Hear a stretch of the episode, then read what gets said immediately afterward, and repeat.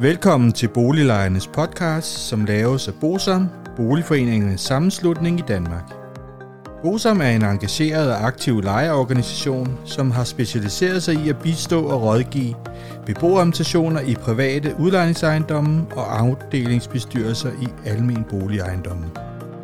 Formålet med Boliglejernes podcast er at informere lejerne om nogle af de problemstillinger, som vi ved, at mange lejere ofte spørger om samt at give mulighed for, at nogle aktuelle problemstillinger bliver belyst ud fra et lejerperspektiv.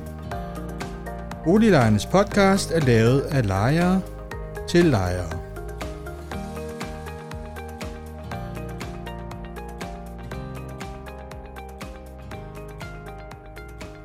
Velkommen til Boliglejernes podcast. Mit navn er René Sur, og jeg arbejder i Bosom. Vi er kommet til afsnit 4 i serien Slaget om Mølleparken, og det hedder Helhedsplanen 2015.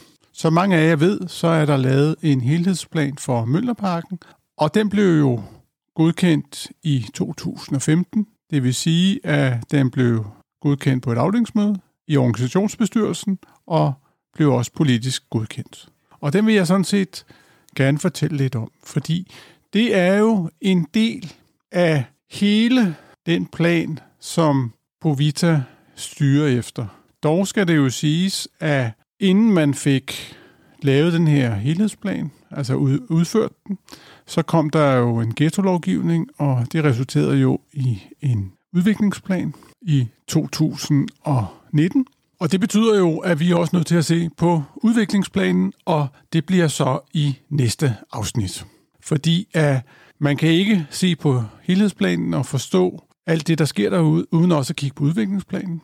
Fordi så igen, så har vi det samlede billede, og det er jo altid en god ting.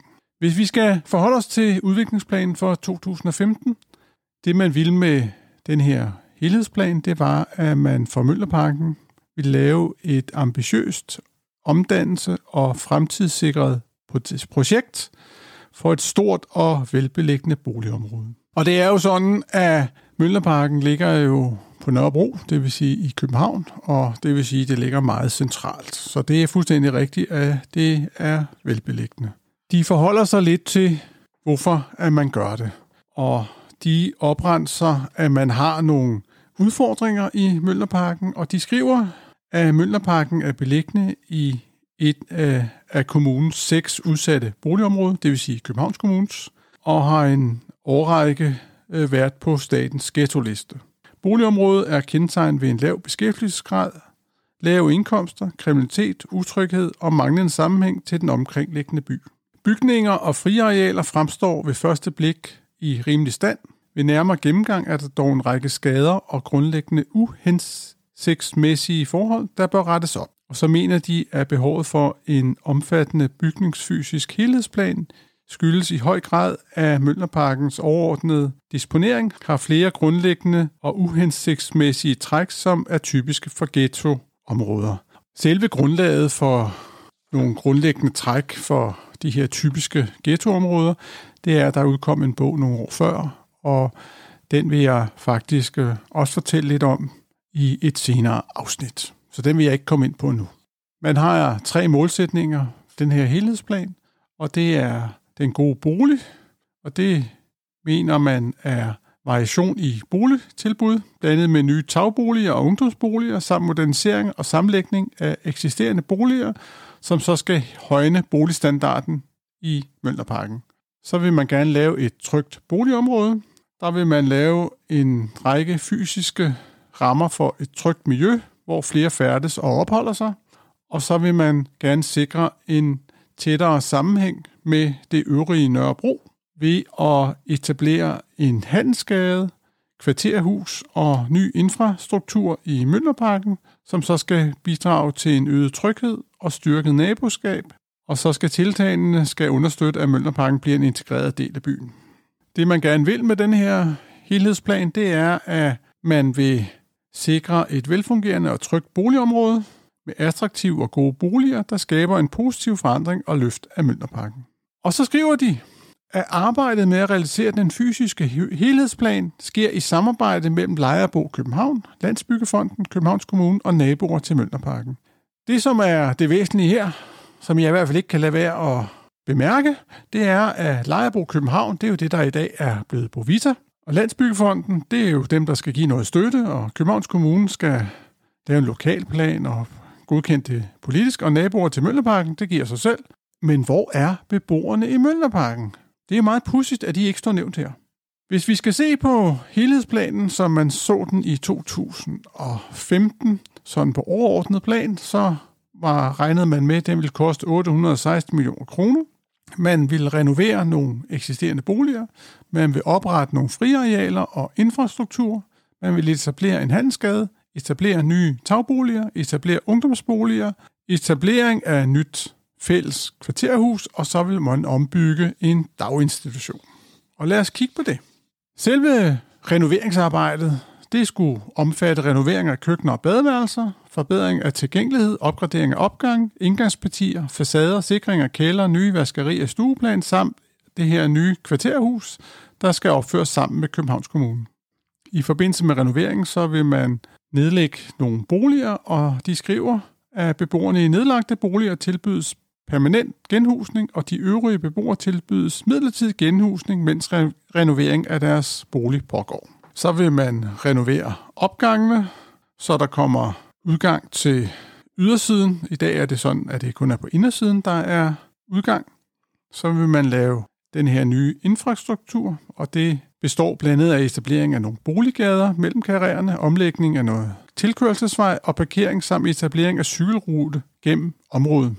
Så vil man omdanne nogle boliger til erhverv, og det skal ske i stuelejligheder i de vestvendte blokke ud mod Mimersparken, hvor man vil have plads til butikker og restaurationer med videre, så der kommer noget mere liv.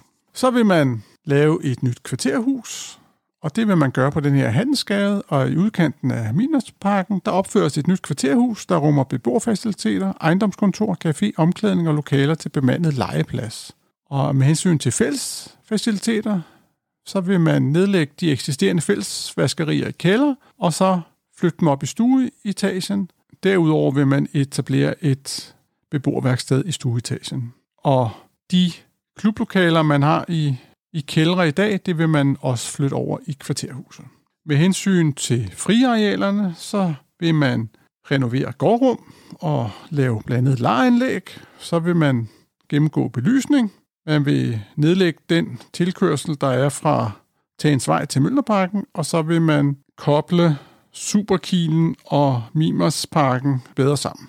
Så vil man nedrive de eksisterende tagboliger, og for, så vil man opføre nogle nye tagboliger. Og det betyder, at man vil lave 74 almene familieboliger, der opføres som tagboliger, og det vil sige oven på Møllerparken. Og så skal de her tagboliger, de skal jo så sikre det her bredere boligudbud i området, så det bliver lettere at fastholde familier i forskellige livsfaser. Med hensyn til ungdomsboligerne, så vil man opføre 46 ungdomsboliger, og det skal simpelthen bidrage til at tiltrække nye beboere til området. Med hensyn til facaderne, så er, står der, at Møllerparkens Øh, arkitektoniske udtryk er en del af helhedsplanens store udfordringer. Bebyggelsens facader opleves i dag monotome, udført med ensartet murværk med relativt små vinduesåbninger og med lukkede og meget dominerende altaner. Det betyder, at man i helhedsplanen vil lave en opretning af mindre byggeskader i murværk. Man vil udskifte det nuværende altanværn til visuelt åbne typer, som så skal medføre øget tryghed. Så vil man arbejde med øget åbenhed i stueetagen. Man vil lave nye facader i forbindelse med de her ungdomsboliger og tagboliger, og så vil man sørge for øget dagslysindtag på nogle facadepartier. Alt i alt betyder det her, at Møllerparken, som i dag har 560 boliger, efter helhedsplanens færdiggørelse vil komme ned på 516 boliger. I dag er det for eksempel sådan, at Hovedparten af de eksisterende boliger, det er treværelses, der er 473. Med den nye plan, der ryger de ned på 286 treværelses lejligheder, mens af for eksempel af antallet af fireværelses lejligheder og femværelseslejligheder stiger til 120, hvor der før kun var 36. Og det er jo det der med, at der skulle være til flere livsfaser. Derudover kan vi også se, at man regner med, at huslejen vil stige for 1008 kroner per kvadratmeter til 1125 per kvadratmeter. Og det er altså i 2015 priser.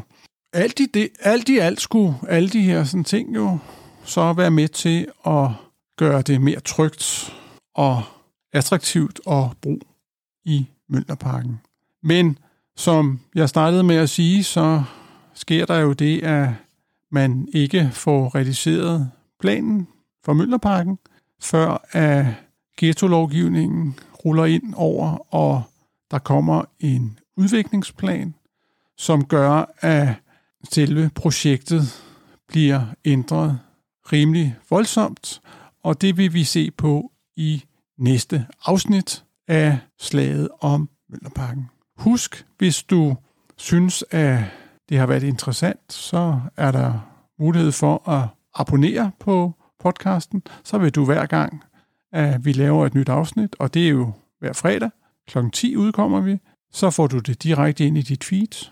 Du har også mulighed for at gå ud og anmelde det, og det vil sige, at du kan give op til fem stjerner, for eksempel i Apple iTunes, og det vil jo bare betyde, at vi bliver mere synlige, og det vil sige, at det bliver lettere for andre at finde os. Eller du kan være medlem af vores Facebook-gruppe, som der er et link til i noterne til denne podcast. Det var det, jeg vil sige denne gang. Som sædvanligt har det jo været hyggeligt. Hej hej.